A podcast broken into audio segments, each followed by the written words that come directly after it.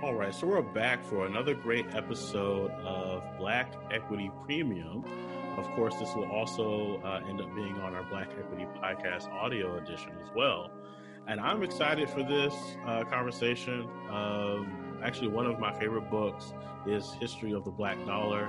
I've been wanting to have this conversation for at least about two years now. Uh, so uh, Angel Rich is on the line. Uh, we also call her Commissioner Rich is on the line. Uh, Angel, are you there? Yes, I'm excited to talk to you today. Thanks for having me.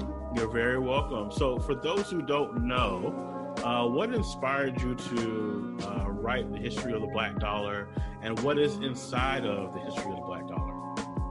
Well, yeah. Long story short, um, a few months before I wrote the book, I started rereading a bunch of Black, black history books um, I just kind of sat down and, you know, went through W.B. Du Bois, Melville Bates, uh, Frederick Douglass, all the great heroes. And when I got to Harriet Tubman, I discovered that while she was alive, the blacks were making 67 cents on the dollar. Mm. And uh, she protested against that and refused to receive her wages pretty much until her death as a result of this and had the entire Black Union uh, Army protest, which she started and helped to, um, to, to save the entire Civil War. So she didn't feel as though that the very people that was leading um, the success of the Civil Rights um, War, that they weren't getting paid equally. I also realized that that's the same amount we make on the dollar today. Mm. So when I thought about both of those eras and dichotomies, I said, well, what happened in between? How did we go from 67 cent, we bounced up to about 80 cent for men in the 80s, and about 73 cent, I think, was the peak for black women. And then it went on back down again um, with affirmative action and people wanting to fit in and all these various different things. So I wanted to tell the story of not only what happened in between Harriet Tubman and present day, but what happened to the very first slave that ever entered America. What was the first dollar that ever touched a slave's hand? What did we do with it? And how has that led to how we deal with money today? Mm. So, of course, people are going to hear this episode, they're going to read the book. Um, so, my, my question is about today. Um, where do you currently think the black dollar stands today? As of today, where we are today, where where do we stand? Well, I believe for black men, it's about 67 cents on the dollar. For black women, it's 63 cents on the dollar. Um, the average net worth for a black person is zero. For a black woman, is negative five. Um, in DC, in particular, the wealth gap between blacks and white is about 80 times. I think it's 84 times to be exact. Um, it's about $3,500 for black people um, and in DC, which is one of the wealthiest deep black places. I think it's the wealthiest black place in the country. Actually, we have the top three black wealthiest counties um, surrounding DC, and DC itself is called Chocolate City for a reason. Right. And uh, we were also the very first slaves freed an entire year before the rest of the country. So you got to take all of that in consideration when you're thinking about DC. We're also the number one most gentrified city in the country as well. So um, we, to me, DC almost truly embodies the nucleus as well as the breadth of the Black community all in one city. Mm from the beginning of slavery, with us being the most freed, to us then being one of the most educated and the wealthiest. We started the entrepreneurship movement in DC, even with my parents, all the way to being the most gentrified city. We also have the most um, computer science graduates. So everything you could talk about and think of in DC, we also have one of the biggest housing problems um, Jesse Jackson went across the country and said, if we can fix DC, we can fix the rest of the country. Um, so wow. every almost problem that you can think of or solution or good thing that has come out of the black community, all of it exists in DC. in one spot. So to have a wealth gap of 84 times and sort of at our highest, our average net worth is 3,500 in DC, while whites are at a like 218,000, something like that. The average cost of an apartment is about 1,400 in DC. So, and you know, the stimulus checks is maxed out at 1,200. Right. So, like, um, there's, it's a very weird situation to be black in America right now. Let me ask you this: When you came across all these statistics, you started realizing that really not much has changed. You know, since you studied, uh, you know, what Harriet Tubman was saying. How does that make you feel? How does you know, as you're walking into these rooms and you're having these conversations, uh, you know, about your book and about the different platforms you have. Of course, we'll get into one of your other platforms in a second. Uh, as we, uh, as you're talking to these different individuals, how do you feel walking in that today? You're looking at the history, but it's almost a present day, uh, you know, dealings of the black dollar.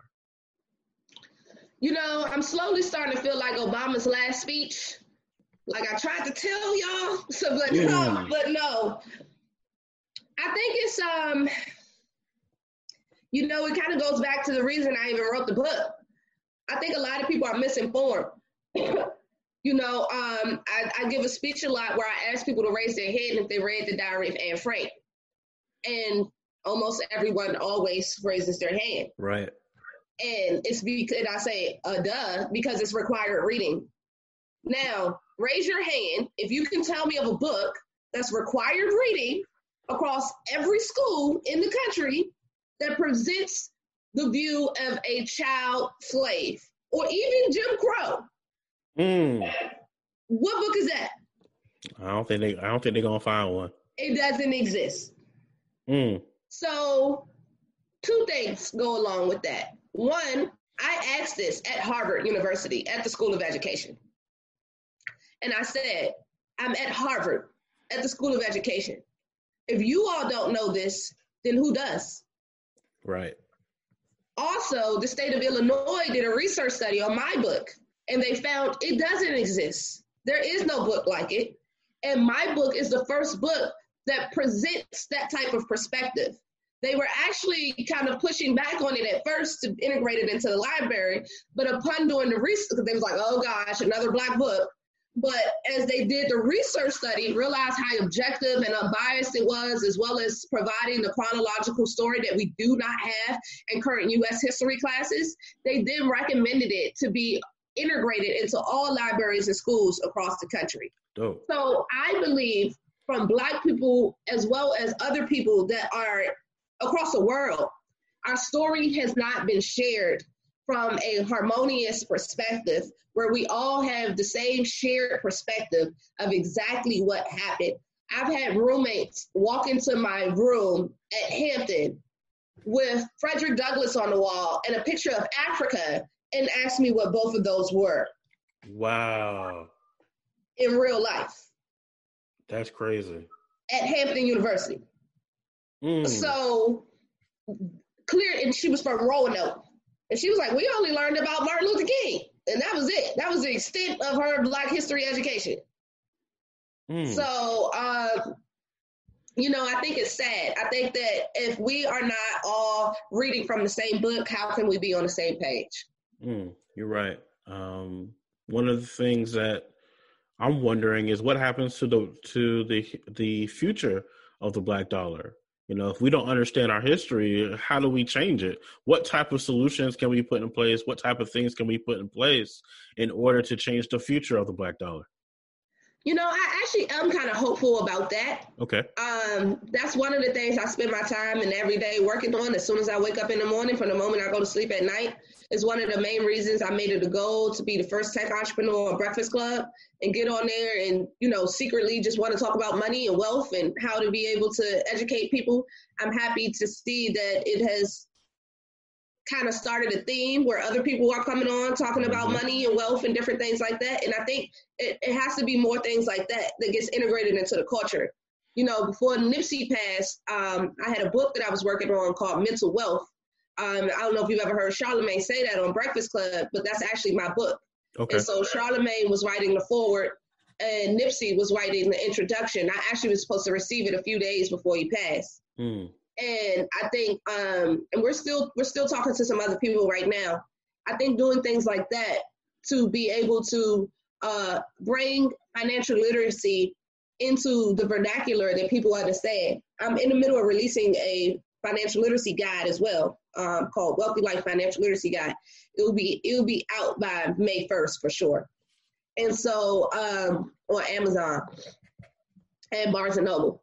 And basically we have been named, you know, the best financial literacy product, and the curriculum has been adopted into the family engagement policies of the Department of Education, and we've been more successful than other companies because it's written in the vernacular that people understand. We yeah. did our research pilots in the hood, right?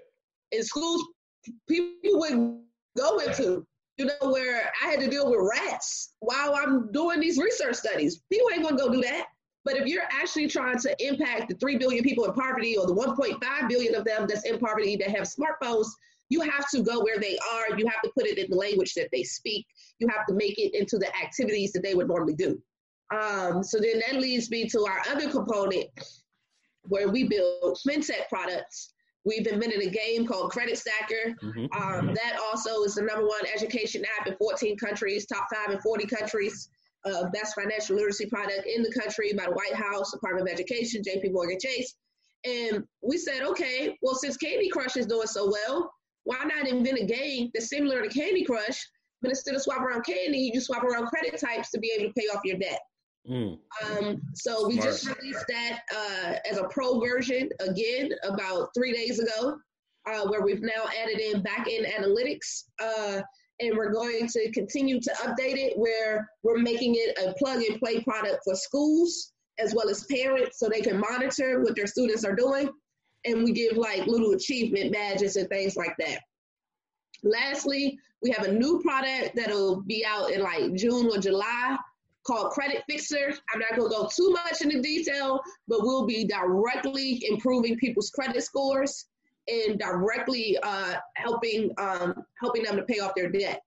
So we through my research as well as technology development what i have learned is or what i have what, what my role is what i what i can contribute is to be able to leverage technology to persuade people to increase their financial acumen and behavior you know, I'm the co-author of the FDIC unbanked underbanked study. Also went into the hood and did that, and uh, was pulling homeless people out of McDonald's. And right. so uh, it was like, what the heck are you doing, girl? But uh, I was like, trust me, trust me, it's gonna work out. Trust me, we need real information. Trust me. They're like, you bringing drug addicts in here? Yes, that's who we targeting, right? we need to talk to the drug addicts, okay? Right, right. They with McDonald's, okay? So it's a true story. So, so, but it's one of the best research studies that FDIC ever had. Right. And we got some the real truth. information. Yeah. And so it's like you have to meet people where they are. And so, in order to get real results, you have to talk to real people. Also, I did the Obama's um, veteran study. They were talking to all type of officers. I said, "Don't bring me a single officer." I met with one general the entire time, um, and that's because they just insisted that I talk to one. But other than that, I said, "Bring me as, as many enlisted people as you can find." Nobody else had did the research study like that. And to my amazement, they actually implemented my uh, recommendations. They created the Corporate American Consortium to hire and educate vets. They put Skype centers in different places across the world.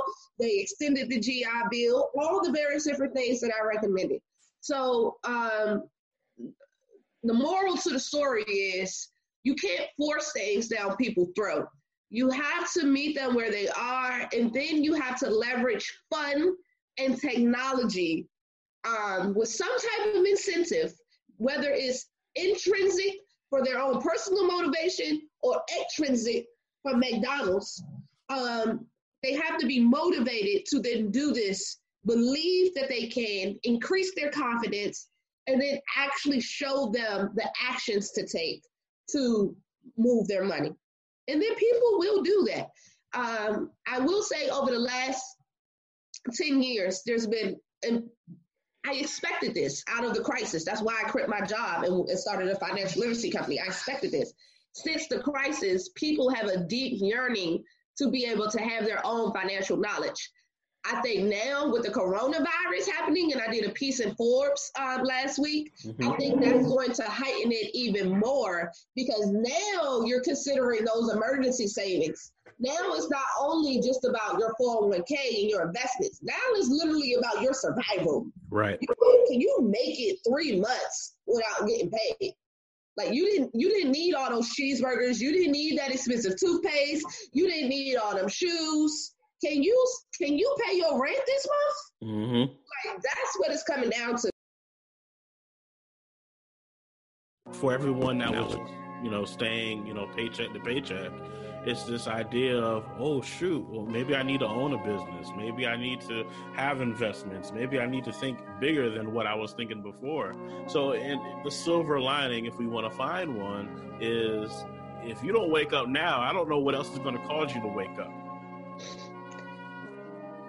I just said that I have a friend that, as a result of the coronavirus, uh, they're now homeless. They're now living in their car. Very surreal for me to hear. And I was like, okay, is this? I literally said to him, um, I, I, I'm not the type of person that want to kick somebody when they down, but I'm like, okay, what's the plan? Right. Like, what are you what are you doing? Like, is this the moment that you finally wisen up? Is this where you stop living paycheck to paycheck and you actually start saving some money? Do you hear what I've been screaming for the past few years? You know, so I think that, you know, God what is it? Spare the rod, spare the child, something like that. Mm-hmm. Something like that. God got a funny way of showing tough love sometimes. Mm-hmm. And from the very moment that this virus happened, I was like, oh, this is just God course correcting the world. Right. Because things have been going left for quite some time now. This just you sped know? everything up. This sped it up quicker. Because we was already headed this direction. It just was like kaboom, right. you know?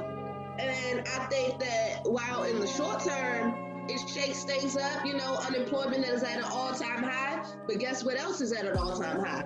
I met with my Indian developers this morning. They said their requests have increased 60 to 70 percent. You know I mean? People starting businesses right now, yeah. developing stuff. You know, um, people might end up getting evicted, but hey, you was gonna get evicted by the end of this year anyway. Might as well lose now. Go for it all. Might as well go do it right now. You got an excuse to go live with your mother. It's the coronavirus. Da da da da da. As opposed to struggling through it and then getting evicted in September? Right. Sympathy for you in September? Right. So it's like, um, I don't know. In a way, I do think it's good. I think it also is cleansing the earth. You know, the uh, the skies above China. I can't wait for them to show the images above America. They haven't showed those yet. Yeah. They keep showing them above China. So I think it's doing a great job of just cleansing the world mentally, spiritually, financially, environmentally, all of those various different things that we needed to take a pause on. You know, bringing families together. Domestic violence and child abuse is also up, but that might also, in a weird way, peak it so that it can go down. Mm-hmm. It, it, it, things have to peak in order for them for to people recede. to notice them. Yeah. Mm-hmm. Yeah, you know. So. Yeah, you spit you spit in game. Um, I'm gonna cut myself off. I can keep going.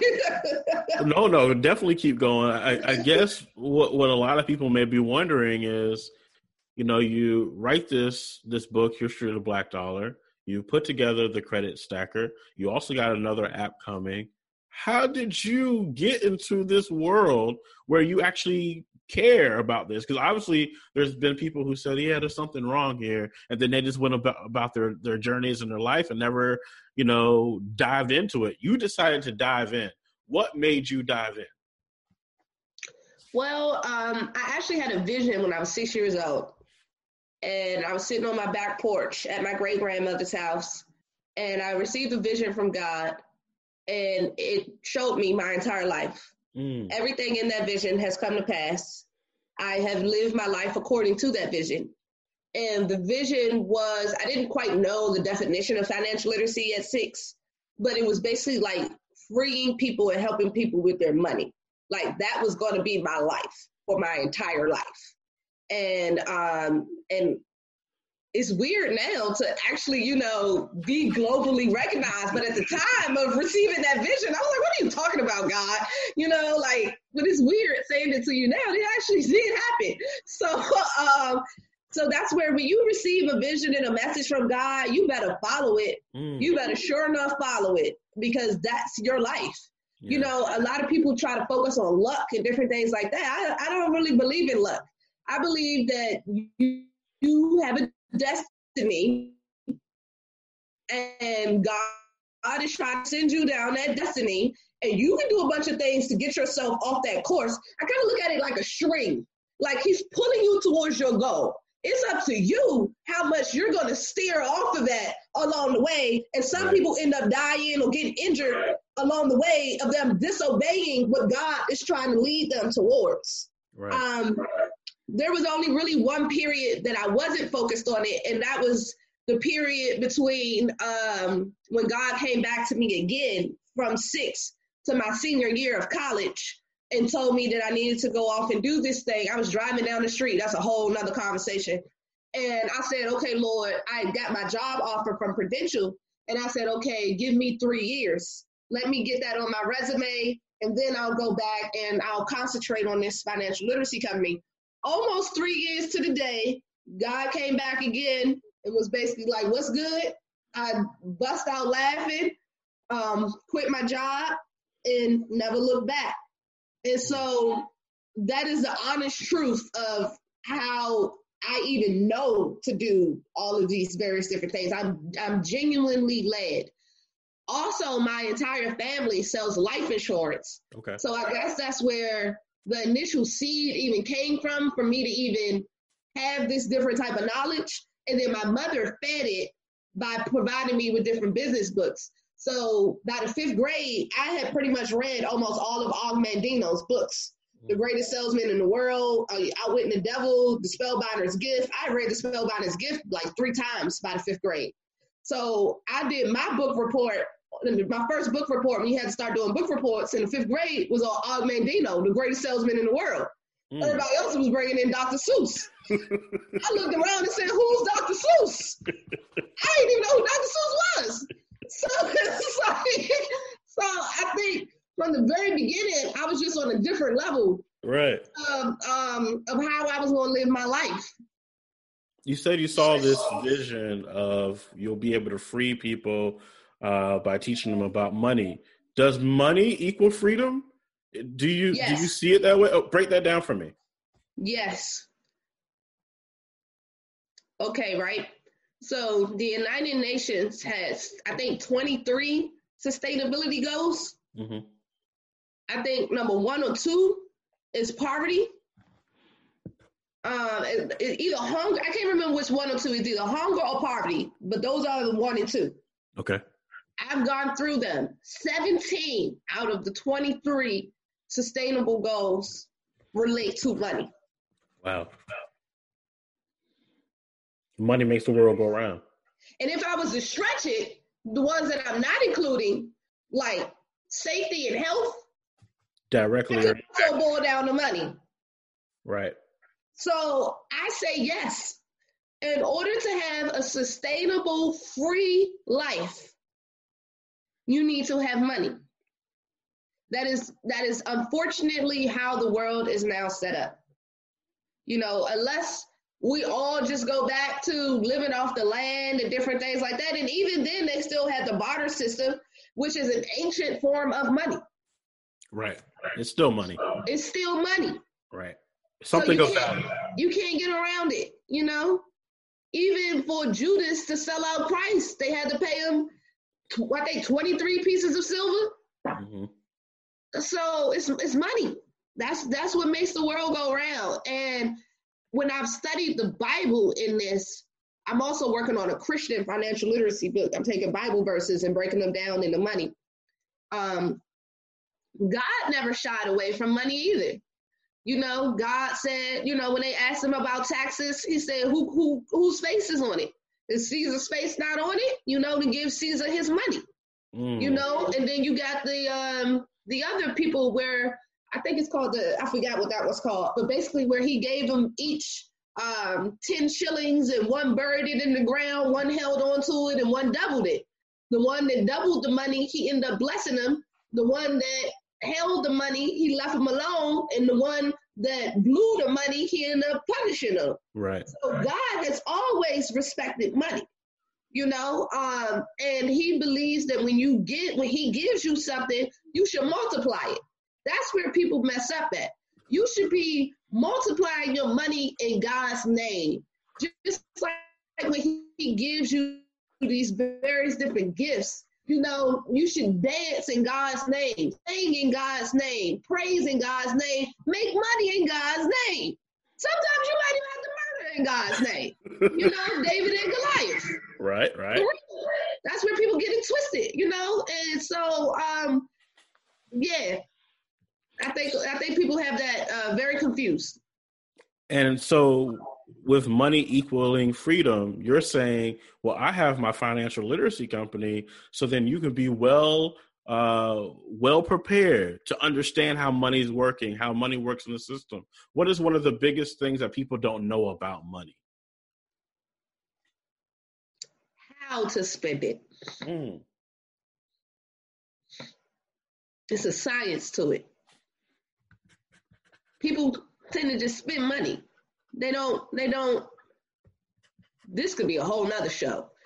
Just on that one question. I, I felt it. Very powerful. Okay i'm gonna try to be brief and not go into take too your time, many. take your time.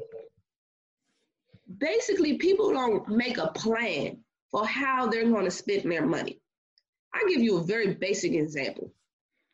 Toothpaste you're gonna have to brush your teeth for the rest of your life. Mm-hmm. Toothpaste takes about two to three years to expire, if that. Mm-hmm. Why wouldn't you buy toothpaste in bulk?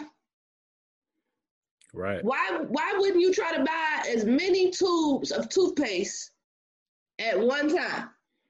Yeah. Now, if you're just the type of person that you need your variety of toothpaste, that's cool. But what I would suggest is either identify one brand that you could get the love for six months to a year, or maybe you divide it into two brands. Whatever it is, whatever your plan for your toothpaste is, there needs to be a plan. It doesn't need to be every time you run out of toothpaste, every time you run out of deodorant, every time you run out of toilet tissue, all these things that you're gonna need for the rest of your life.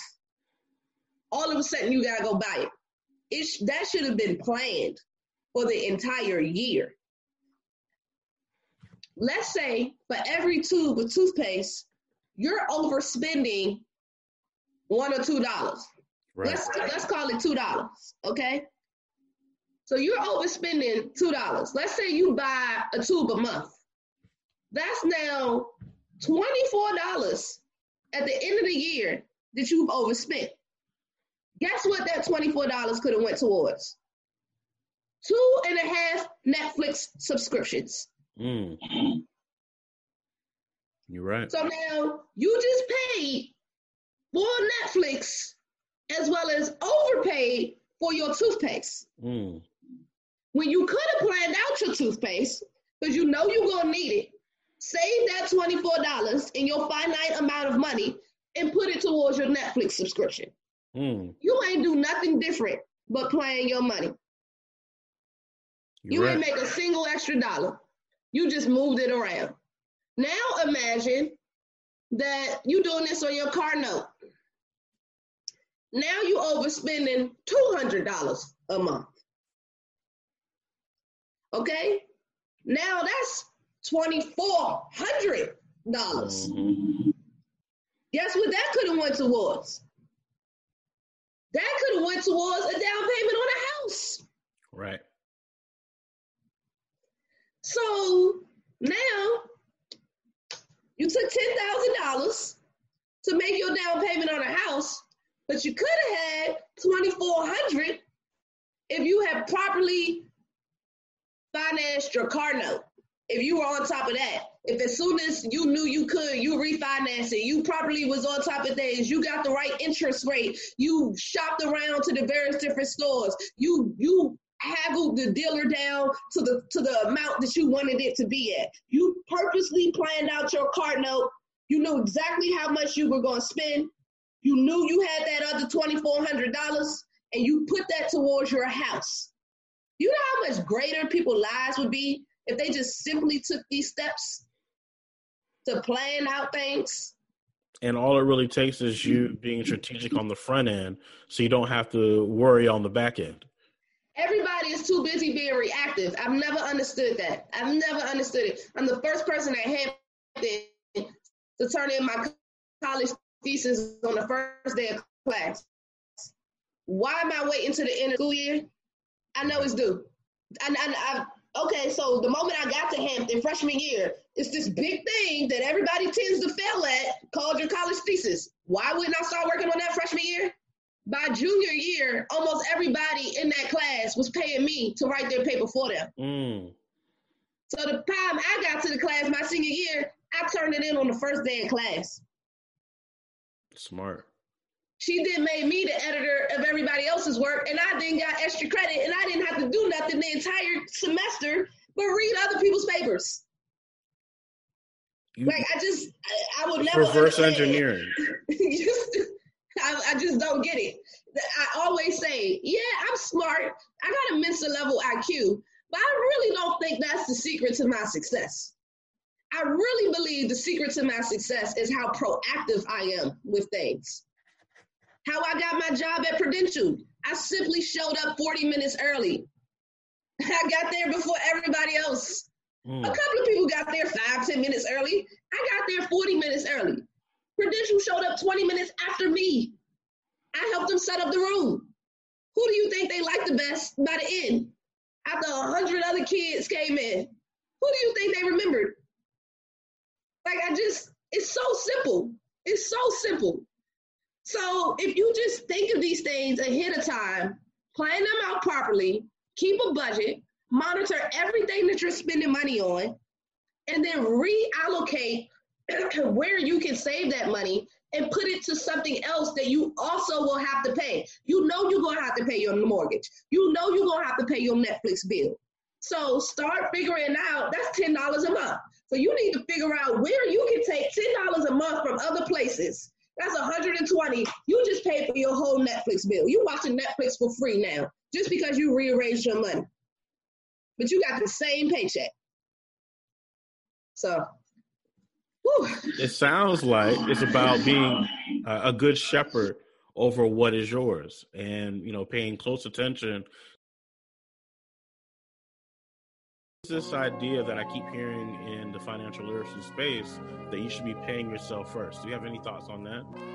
Yes. Um, I definitely think that uh, they, I think, hold on, I think my pot burning. One second. Um, what was the question you asked me? We'll do that over. So the, uh, you know, financial literacy is very important. The question or the comment that I keep hearing is, you know, you should be paying yourself first. What are your thoughts on paying yourself first? Okay. I believe you should pay yourself first for self care, hmm. but in a very finite type of way. And one of the things my mother taught me that was very valuable um, she said to take $100 every paycheck. So that's $200 a month and go buy new clothes. And that was how she taught me to pay myself first. And it, and it wasn't for fun, it was an investment because I didn't have much business clothes. So she said the number one thing you're going to need to continue to succeed and make more money in business is business clothes. Right. So take $100 every two weeks and go buy some clothes other than that, you should. Oprah also says your hair. Um, that you should never skimp on your hair. That keep your hair up. I would also agree with that as well. Um, I might also throw in eyebrows. Okay. okay. Other than that, I would say basic hygiene. You know, your toothpaste, your deodorant, different things like that. Once you check those boxes, I then get real strict. Where you need to have, where I, well, my definition of pay yourself first, then turns into you need to have at least three months of emergency savings. That's step one. I don't want to see, I don't want to see not a single steak until you got three months of emergency savings. Okay, okay. you better enjoy all the flavors of ramen. Okay, and that's something that fortunately I did and I stuck to. But my, my very first paycheck, I put half my money to the side. I never saw a single day that I worked at Prudential, and that's how I freed myself. That's how I paid myself first. I only lived off of half my paycheck for all three years that I worked at Prudential. Then I took the other half of that paycheck and I divided it into uh, eight different savings and investments accounts to be able to grow my money so that I could keep my promise to God and be able to quit in three years. So, um, and I had $100,000 saved up and I did about 14% on average um, with my investments. So I did hmm. pretty well. Dope. Uh, so that's first of all. So you need your emergency savings. Then you need six months to a year of personal savings. That's another thing a lot of people skip over, even wealthy people. They might have three months of emergency savings, but they skip that one year of personal savings and then they start going into investments and life insurance and all this other stuff. you need three months of emergency, one year of personal, as exhibited by the coronavirus. Right. Okay. Then from there, I would say you need life insurance, um, as well as some type of investment account for you to then start making your investments. Once you have all of those things set up, and if you have kids, you need to also have that for your kids as well. Okay. Once you have all of those things together, and now you got disposable income, knock yourself out.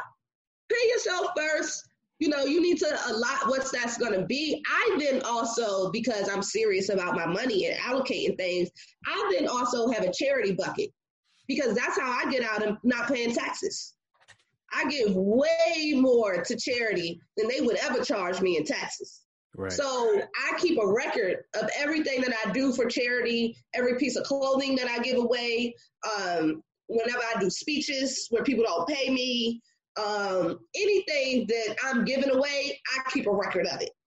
So when I go to file my taxes, I'm able to itemize those items and be able to get all my money back um, because I've already given it in, in charity. So I also keep that bucket as well for taxes. Another thing people don't do that's so easy. Um, so basically, once you have those things, then you can decide. Like I like massages. So then I said, okay, this is my happy thing. I will allow myself, I think right now, before I was on 100, I think right now I'm at 200. I got way more money now though. But um, so now I allow myself $200 a month for massages. But even with that, I'm strict. I've now even signed up for, I had a Massage Envy membership and now I have a Zeal membership. So I pay a monthly amount and it gives me a certain amount of massage credits. And then I'm able to build up those massage credits and have the people come to my house. I'm also saving gas and time and mental space by having them come to my house. So even for the stuff that I'm doing for fun, I've also optimized to get the most out of it and to pay the least for it. Uh, and then from there, I still even make a deal offline with Zeal people to come to my house and save even. Right. So it's like, once again, going back to my original statement, people just spend money. You have to plan how you're spending money. You have to make sure it's something right now that I need to pay that's two thousand dollars. I know I need to pay it. I know that I know that I need it, but even still, the structured person that I am, I'm not allowing myself to pay it right now because I need to fully sit down, look at all the different options, look at the ripple effect that this $2,000 is going to cost, look at exactly what I'm getting for it, look at is there another way I can get it done for cheaper? Even though I've kind of already done that initial due diligence. But before I actually click pay, I'm going to do that again. That's how serious I take planning out my money. I like that. It's, it's being very intentional. Um, it's taking control back because everybody designed, you know, through advertising, through marketing to take away your dollars. Everybody wants your dollars in, in their hand. And the method you have is automatically going to filter that out and say, no matter what you put in front of me, I still have to do a self check of what goes out of my world. And so I, I love that that approach. So thank you for sharing that. Absolutely. You know, and sometimes I make it look fun. Like um, I went to Jamaica recently with some family members, and we ended up spending six hundred dollars in a gift shop. And they were like, it was four of us, and they were like, "Oh my God, Angel, this such impulse buying. I can't believe you're doing this." And I was, and I had to think to myself, and I looked at all the items, and I went through one by one, and I said, Actually, I'm not impulse buying at all. I have a certain, I have certain items that I buy when I go to a different country. I need two uh, cups. I need two shot glasses. I need three magnets. I need a t-shirt. I need a pair of shorts. It's literally things that I have a checklist in my head right. as to what I need. So I went through each thing and was like, I intended to buy this, I meant to buy this, I meant to buy this, and da da da. And they were like, oh wow. And I was like, I just make it look fun. Right. So I'm not even saying it got to be boring and you can't have fun. You just need to have a plan. And then I also, what they didn't get and what I knew, that was the only time I was going to go shopping the whole time we were there. Right. Also, a part of my strategy. I'm doing it at one time. I negotiated with the gift shop man. I made him give me 10% off on my entire order because I was buying so much. A lot of people, they tourists, they go out to another country. Oh, I like that. Oh, I like that. No, I'm going to go talk to the cab driver. I want you to take me to the most quality, cheapest place that you got, where I can get all the stuff that's going to be on the main strip, but it's going to be the real price and not the tourist price. Right. I'm going to negotiate with the person I'm gonna have all my bags at one time and I'm gonna have it all on one receipt at one time. And then I can store it somewhere and I don't even gotta worry about that the rest of the trip. Right. Now I can just go and enjoy and do other different type of things. So even when I'm on vacation, even when people think I'm being impulsive, I'm still not. Like it's still a plan involved in it. I love it. I love the uh, strategic approach to everything you do. I think part of your strategic approach uh, to how you've been managing your empire ha, uh, has led people to call you the next uh, Steve Jobs. Am, am, I saying that correctly? Yes, that's correct. Okay, and so where did that come from? Uh, what were your thoughts when you started hearing um, uh, hearing that message being uh, put onto you? And um, you know, what are your what what was your initial response to that? Yeah, so you know, personally, I genuinely do love it. And, um, you know, so I won a Google competition. Google had gathered the top 30 Black women across the country. I ended up winning first place. And one of the, thank you, one of the judges um, was a, was a, uh, what do you call it, like a journalist for Forbes, was a writer for Forbes. Um, and she was like, I'm gonna do an article on you. I was excited just in the fact that she said that. I had no idea she was gonna name me the next Steve Jobs or any of that other stuff. So, you know, a few months goes past, nothing really happens. And all of a sudden, one day, I log on to Facebook and my Facebook has exploded. And I'm like, what the heck is going on? And um, Forbes has named me the next Steve Jobs. So I just kind of went throughout the house screaming, you know, like, couldn't believe it. Like, you know, and my life has not been the same since that day. Since that day, my life has been completely different my initial reaction and how I feel about it is like I said, I love it. Um, when the movie came out, I think a year or two before that, I sat in the movie theaters for about 30 minutes afterwards in astonishment because I had never felt as though I'd ever seen anybody that I could see myself in that that resonated with me. Um, I had never seen somebody as close to a role model as to who I was and what I was trying to do as Steve Jobs. And I was like, and I'd always felt like I was weird, quirky, you know, and seeing him and how he lived his life, I was like, oh my God, I'm not crazy. I'm a genius. so it was like, it was kind of like, I like that. I like that. It was, I, I just sat there like, it, so that was my own personal experience, nothing to do with Forbes. Right. So then fast forward, I never even mentioned that to the lady, never even told her that I like Steve Jobs, nothing. And so she then names me that. Um, and you know, Forbes and itself, because it's a whole legal department and da da da da. And you know, a lot of black people had issues with it.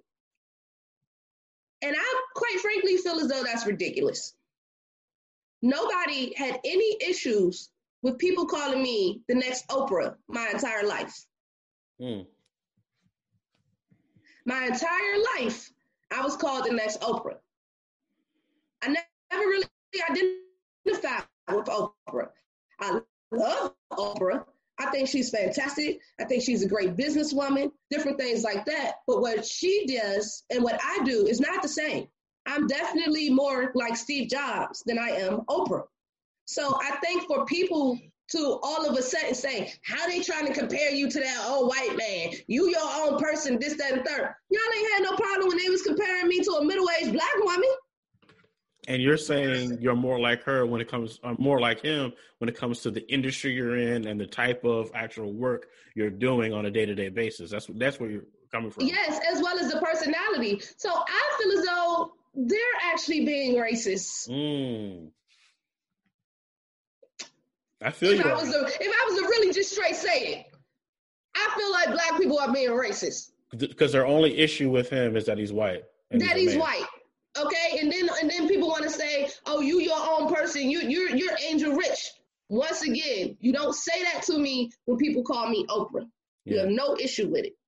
So another thing, I'm gonna take I'm gonna take it real deep right now, and okay. I ain't never said this publicly, but this is how I feel. I feel like and this is real deep, so I gotta get my thoughts together. I feel like people are doing a disservice to the black culture, and I want people to hear me real carefully and clearly. And don't, don't, I don't want nobody to twist my words with what I'm about to say. I felt as though my entire life I was limited by people calling me the next Oprah. That was the only person people would identify me as. Then as time went on, it was Condoleezza Rice. I'm not a Republican. But because she a high powered black woman, I'm Condoleezza Rice. Then Michelle Obama. Okay, I'm cool with Michelle Obama, you know, you know, but she also is not a businesswoman. She is a, a lawyer and was married to a president. N- none three of those women are me. But those are the three people I've been called my whole life, and I felt limited. So basically, what you're telling me as a child is that if there's no black woman that has achieved this, then I can't do it. Mm. It has to be some black woman that I have to be the next of in order for me to be inspired and feel as though I can do this. Now, let me tell you, and I swear that when I may twist my words, when I was named the next Steve Jobs, it was freeing. It was a major white magazine saying that a little black girl could do something that a major white man could. It released the black woman's shackles off of me. I feel as though black people in their crazy unwoke way are trying to put the shackles back on me by saying I can't be compared to the next Steve Jobs. They're, they're in my mind, they're trying to be so woke, but being so backwards at the same time that we have finally broke through where they have said that this black girl can do this, what a white man has done. But people want to skip past that that we've actually been fighting for. That's literally what we've been fighting for is equality and equivalence. Mm-hmm. so now forget that. We don't we don't need that. You your own person. And that's where i feel as though this whole black woke movement has gone too far. They've they've missed the point. They've passed the exit. And it's like instead what i expected was for black people to celebrate to come together. I could have easily, I didn't have to start Black Tech Matters and start being as black as I was and all these various different things. I wanted the world to feel it. I wanted the world to know a black person had been named the next Steve Jobs because people had been saying that we were not equivalent. Before I got named the next Steve Jobs, the theory across the tech industry was that black people could not create the same technology products as white people. So by Forbes naming me the next Steve Jobs, that dismissed that theory. Where black people messed up is instead of supporting that, and a lot, a lot do, Mm-hmm. But instead of fully supporting that as a culture, it became a divisiveness where some people was like, you know, they happy for me, and some people feel like I need to drop the whole thing and just focus on being angel rich. Well, that puts me right back where I started and right back to people calling me the next Oprah. So now y'all back to being okay? Hmm. I think a lot of the issue is people want to feel like they can define you and uh, have some type of control over you because they may not be able to be happy with what they have going on. So they have to live through your story. And so, anyway, I don't want to get you, you know, yes, I feel you. That's a that's a very fair that's a very fair point. And it's funny that you say that. That was actually very wise. My number one enemy that started all this is a huge fan of Steve Jobs. And mm. apparently he was mad that I was the one that got named the next Steve Jobs. It was was also exactly what you just said. You want to be mad that I got named the next Steve Jobs, but you want to be named the next Steve Jobs. That part too. That part too. A lot of people wanted that that moment to be theirs, and that's not what it was. And so instead of embracing you, they push push back. But I do think that only propels you further and uh, allows conversations like this to exist and change culture. Um, for those who are intrigued by your story and want to be a part of your movement, I think I even get uh, some of your emails for from your seven five seven. Uh, you know what I'm talking about. You know. yeah.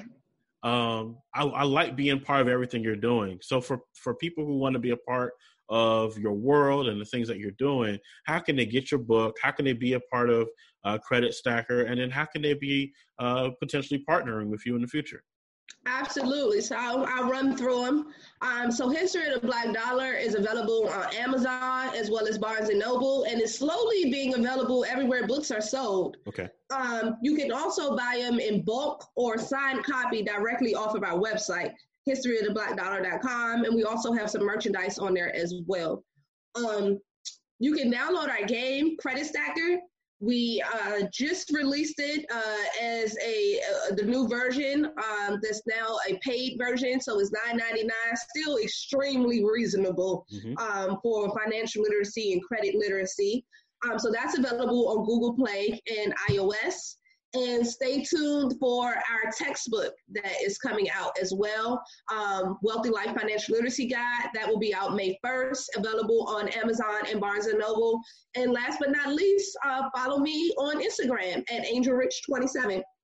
Angel Rich, thank you for coming on the Black Equity uh, Premium channel. Uh, we look forward to distributing it to our paid members, and then in the future, uh, having a portion of this conversation on the Black Equity Podcast people are people need to hear this conversation so then they can uh, act accordingly. We have to realize who our leaders are. We may not have a lot of leaders in the culture, but when we have a leader, we have to know who to follow. So thank you for being that leader. Thank you for showing up.